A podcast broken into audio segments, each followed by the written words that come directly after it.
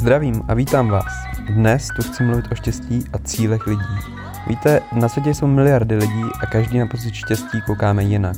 Každý z nás o tom má jinou představu a vše je dáno na okolnostech, době, životních podmínkách a mnoho dalšího. Všichni máme nějaké cíle. Sadím se, že mezi vaše dětské sny patřilo být herečkou nebo zpěvačkou, u kluků většinou veleúspěšný sportovec, anebo častá velmi oblíbená odpověď na otázku a čím bys chtěl být, až vyrosteš? Hodně z nás si možná odpověděla milionářem, přičemž to ani není žádné povolání. Tyto cíle a sny způsobilo vaše okolí. Lidé chtějí to, co všichni, protože si myslí, že je to dobré, když je o to tak velký zájem. Na tomto psychologickém faktu bylo vystaveno nekonečně mnoho obchodních strategií a dalších různých věcí v jiných aspektech života. Smutnou realitou zůstává, že to nejsou vaše pravé cíle. To není to, co opravdu chcete. Ani to není možné. Kdyby se všichni lidé měli stát fotbalisty, herečkami a podobnými výmysly, byli by stejní jako ten zbytek. Co tím chci říct? Pokud by jediná cesta ke štěstí vedla přes tyto cíle, byla by většina nešťastná. Díky bohu je to zařízeno dokonale. Každý z nás má v sobě určité skryté body, které když objeví a dosáhne jich, způsobí to pocit štěstí. Krásné je, že každým dnem se tyto body mohou změnit. To závisí na našich zážitcích a nových poznacích z jednotlivých dní. Abych to vysvětlil, pro někoho může být spouštěčem pro štěstí třeba to, že dostane pusu od holky. Načež holku pozve další den ven a ona ho obejme.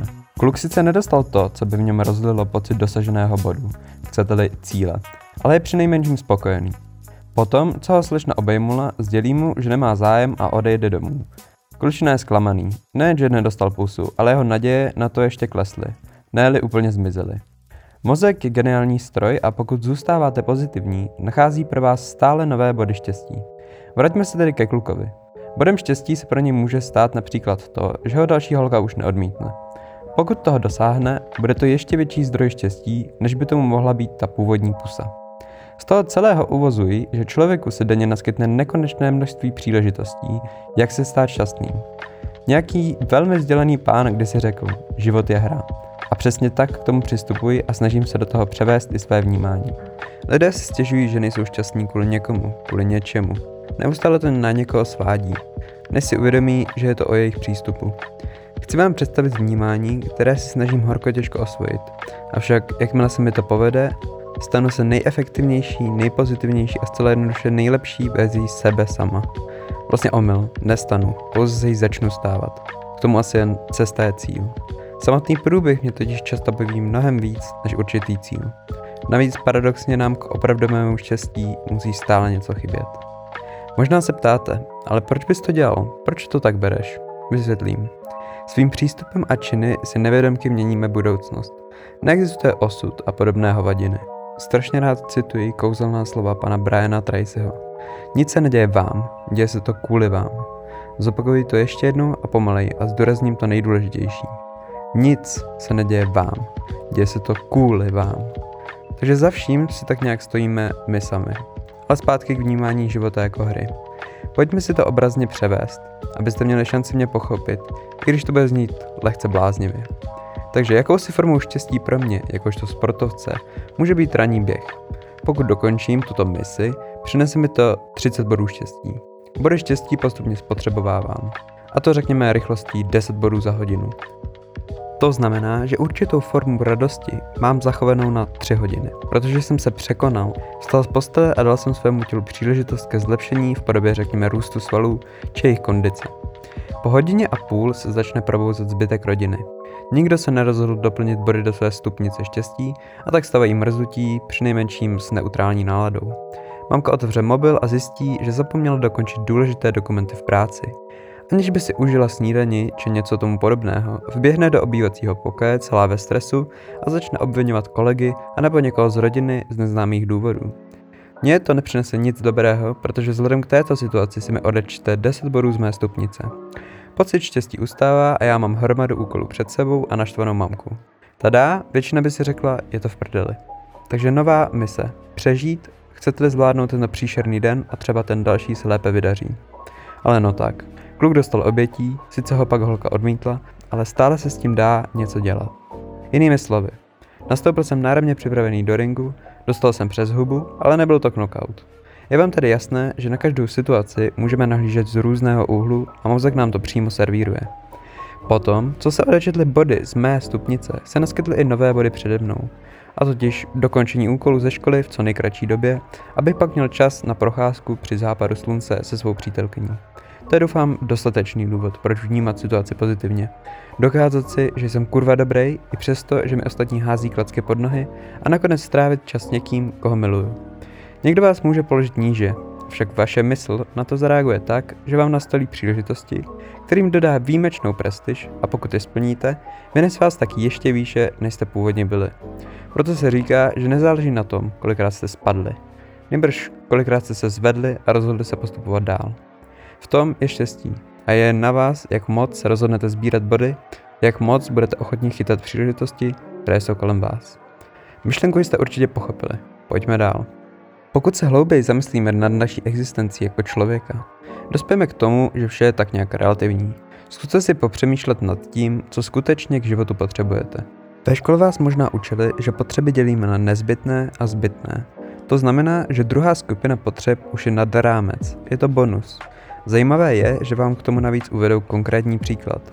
Už jen to je důkaz, jak vaše potřeby okolí formuje, jak vám do hlavy cpou falešné cíle. Kdybychom se vrátili o x let zpátky, dost možná by nám stačilo ke štěstí mnohem méně než dnes. Já každou chvíli slýchávám, jak tato doba přináší velkou míru stresu, depresí a podobně. Lidé se v tom topí, mají se špatně, stěžují si na svůj život a v podstatě pořád nejsou spokojení. Stále častěji se tak přikláním k názoru, že štěstí je věc přístupu. Zcela jistě znáte ten omílaný citát. Jaký si to uděláš, takový to máš. Bohužel, bohu dík, je to pravda. V dnešní době si nikdo z nás nemůže stěžovat na nedostatek materiálních potřeb. Aspoň doufám, že všichni, co poslouchají, mají střechu nad hlavou, jídlo a vodu. Zdá se mi, že svět musí udržovat vše v rovnováze. Jakmile se daří ve směru fyzických potřeb, dostáváme se k problému duševních potřeb. Přibývá rozvodů, hádek a ubývá takové té soudružnosti. Kamarády si můžeme najít online, čím dál méně rozvíjíme sociální dovednosti. Mraky lidí si musí s opačným pohlavím měsíce psát, než se odhodlají potkat se v reálu a další a další věci. Už jsem to zmiňoval v prvním podcastu, ale zkusím to teď trochu rozebrat. Jen když si to představíte, dva si začnou psát na síti, na základě většinou žádosti o přátelství či sledování na Instagramu. Lidský mozek si dokonce vyvinul schopnost oblíbit si někoho pouze přes internet.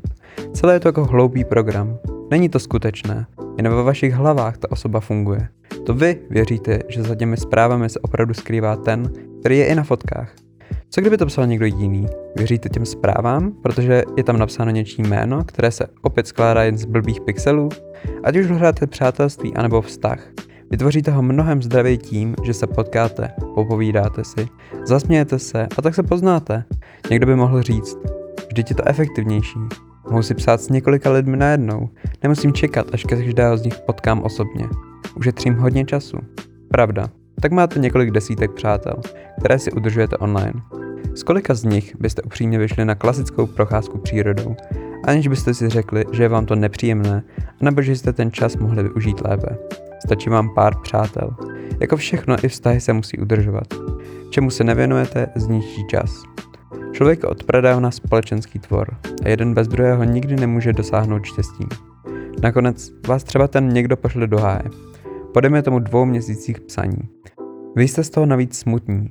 I kdybyste tu osobu viděli dvakrát v životě, máte díky těm konverzacím pocit, že ho znáte mnohem déle. Přitom jediné, co jste viděli, byl text na obrazovkách mobilních telefonů. To je to, co vás učinilo nešťastnými. Nikdo vám do očí neřekl, že vás nechce, či že jste špatní a podobně. Ten dokazuje, jak falešné pocity to v nás vyvolává. Proč bychom se měli trápit nad takovými věcmi? Je pravda, že něco se velkým skokem posouvá jako předu. Vyvíjejí se lepší produkty, usnadňující práci, šetřící čas a tak dále. Ale to, co ničí opravdové vztahy, je právě internet. Vztahy jsou často i přínosem obrovského štěstí, proto to s tím spojuji. Myslím si, že internet by mezi holkou a klukem měl sloužit pouze jako zrychlení domluv a zrychlení celkového procesu. Avšak přímo ta důvěrná konverzace, ten obsah, by měl probíhat v realitě. Sválně si sami řekněte, kolikrát se vás někdo zeptal osobně, zda s ním nebudete chodit. Kolikrát vám to někdo osobně nabídl, nebo vám z očí do očí sdělil, že se s vámi rozchází. Jak můžete přijmout tak velké životní rozhodnutí od někoho, kdo vám to nebyl schopen oznámit sám? Dříve si lidé psali dopisy. Za ně museli zaplatit a hlavně to trvalo dlouho, než došel. Proto si za prvé dávali záležet na obsahu, zaměřovali se jen na to důležité a především se těšili jeden na druhého, na osobní setkání. Všem doporučuji hodit veškeré starosti za hlavu a vydat se společně ven. Nevím, čeho se většina bojí. Zkuste si představit úplně to nejhorší, co se může stát. Pokud jste schopní to přijmout, a vás nemá co zastavit od toho, abyste to udělali. Nebudete litovat. Vztahům chci věnovat samostatný podcast. Takže pojďme dál. Nedávno jsem měl s tátou zajímavý rozhovor a dá se říct, že se to týkalo štěstí. Dozvěděl jsem se, že někdo sepsal knížku o tom, co si lidé nejvíce přáli těsně před smrtí, respektive čeho nejvíce litovali, že neuskutečnili. Většinu asi napadne, že se nejednalo o nic hmotného, nějaké drahé auto, luxusní barák a podobně. Lidé si přáli strávit více času s rodinou. Mrzelo je, že nevyrazili na pořádnou dovolenou s manželem, anebo že více neriskovali.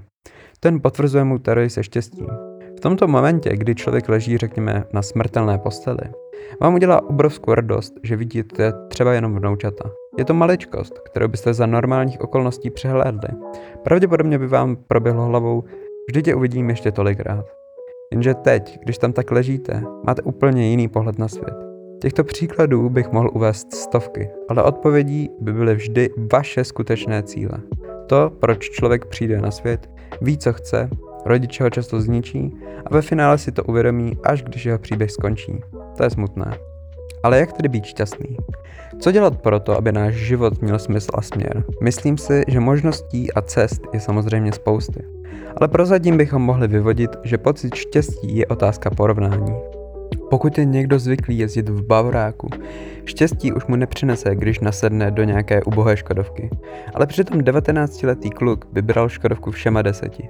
Problém je, že v obou případech si majitelé na auta časem zvyknou a už jim to nadále štěstí přinášet nebude. Tak je to v podstatě se vším. Ať už nové hodinky, nový počítač, přítelkyně. Po určité době už z toho na rovinu nemáte takový pocit jako dřív. Já osobně to řeším jednoduchým způsobem. Za prvé, si snažím sám od sebe velmi často uvědomovat, co mám. Do jaké rodiny jsem se narodil a jsem za to moc vděčný ale simulovat si tento pocit v hlavě je velmi obtížné a musí se k tomu ideálně přidat další v uvozovkách cvičení. Ač se to nezdá, hodně pomáhá sledování filmů z minulosti. Viděl jsem mraky příběhů z válek a podobně, avšak ne proto, že bych se vyžíval ve vraždění. Měl jsem šanci poznat osud lidí v té době. Neměli na výběr, muselo to být naprosto šílené. Díky tomu jsem se mohl lehce vžít do děje a potom, co jsem to dokoukal, jsem si strašně vážil toho, že mohu sedět doma na gauči, v teple, a když budu chtít, dojdu si do lednice pro jídlo. A nemusím hladovět, či bojovat o holý život někde na frontě. Třeba to vezní vtipně, ale vrátili byste se o 50-60 let dozadu a přísahám, že by se nikdo nezasmál. Když si tohle uvědomím, nejen, že mi to dodá motivaci, protože vím, že může být mnohem, ale mnohem hůř. Avšak hlavně život přestanu brát tak vážně. Jsem schopen si získat nadhled nad problémy a různé stresové situace najednou nejsou tak strašné. Výsledek? Jsem šťastný. Tím ale nekončím. Dávám odpověď na další otázku. Neptali jste se? Nevadí. Schválně, jestli vás napadlo někdy to samé, co mě. A totiž, proč děti z bohatých rodin nejsou většinou skutečně šťastní? Proč lidé, kteří si zažili peklo v životě, kteří šli na dno svých sil, avšak vydrželi to a vstali, jsou nakonec šťastnější než zbytek? Odpověď je jednoduchá. Potomek bohatých rodičů, kteří svému dítěti dají vše, o co žádá, je zvyklý, že nemusí bojovat, aby dostal to, co chce. Jeho touha po štěstí v podobě té věci je naplňována i hned. A to po dobu, než dospěje. S prominutím opravdu hloupí rodiče podporují ničení dítěte i po dosažení dospělosti. Dají mu byt jen tak, dostane třeba drahé auto a ideálně zdědí ještě nějaký objekt, který mu nese pasivní příjem. Opět, nemusel udělat nic pro to, aby byl šťastný. Vtip je v tom, že takový člověk v realitě šťastný není. Neustále se pohybuje ve své komfortní zóně a nic ho nedonutí se z ní dostat. On toho ani není schopen, je nepoužitelný. Je to někdo, kdo se hodí do firmy, aby poslouchal příkazy. Ale nemůžete ho dosadit do vysokých pozic. Nemá proto žádné předpoklady. Není to vůdce. Ale zpátky, proč tedy člověk, který je z chudší rodiny, může být o mnoho šťastnější než předchozí příklad? No protože když od rodičů dostanete hovno, vypadnete z baráku, nemáte prachy a žádné vyhlídky na světlou budoucnost. Chcete změnu. Chcete zlepšení a máte motivaci se sebou něco dělat. Vy totiž máte mnohem větší šanci, ač je to zvláštní. Najdete si partnerku, neodpustím si poznámku, že máte aspoň jistotu, že vás opravdu kurva hodně miluje, když je s vámi i přesto, že nic nemáte. Jenže pokud v sobě máte ten správný drive, nic není nemožné. Věřte, že budete tisíckrát šťastnější, když jste schopný složit nájem na vlastní byt. Najednou nejste závislí na nikom. Dalším krokem může být vlastní auto. Kousnete se a vyděláte si na něj. To vám dodá sebevědomí a začnete si troufat na vlastní dům. Zlepšujete se v práci, stoupáte potom zasraným žebříku výš a výš a jste kurva šťastný. Vážíte si toho, že na té dané příčce můžete stát. Až jednou narazíte na toho nešťastníka. Někde na uměle vytvořené plošině vedle vás. Tam, kam ho dostala rodičovská péče. Bude tam sedět a koukat. Sice ještě do posud byl výše než vy, ale taky se už nikam jenom neposune. Maximálně spadne dolů. Celé tohle se dá schrnout do tvorby svalů. Když si někdo udělá plastickou operaci a bude mít sixpack, jeho hladina štěstí se nezvedne ani o milimetr. Když strávíte několik hodin v posilovně, uděláte pár workoutů, zlepšíte jídelníček a nakonec ten sixpack budete mít taky. Zavalí vás vlna štěstí a posune vás to i v jiných oblastech. Tak to prostě funguje. Každopádně, blížíme se k závěru. Dost pravděpodobně mluvím k mladým lidem a občas si přijde ověřit své myšlenky již vyspělý a úspěšný člověk. Ten vydá jistě za pravdu, že peníze nejsou klíčem k dlouhodobému štěstí. Mladí kluci se přímo uhánějí za nablízkanými auty, stylovým oblečením, motorkami a dalšími relativně drahými věcmi, za které jsou ochotni utrácet veškeré své úspory, respektive výplaty, jelikož většinou ani nic neuspoří. To vše proto, aby ohromili slečny a zajistili si tak příjemnou společnost. Proč to říkám? Je to totiž dobré i špatné. Mladí lidé si nehodí ego na tom, kolik mají peněz na účtě. Nepřijdou za někým a nebudou mu ukazovat debilní číslíčka na displeji jejich mobilního telefonu. To znamená, že umějí přetvořit peníze na věc, která jim přinese štěstí. Přeci jen peníze vyděláváme proto, abychom je utráceli a měli z nich radost.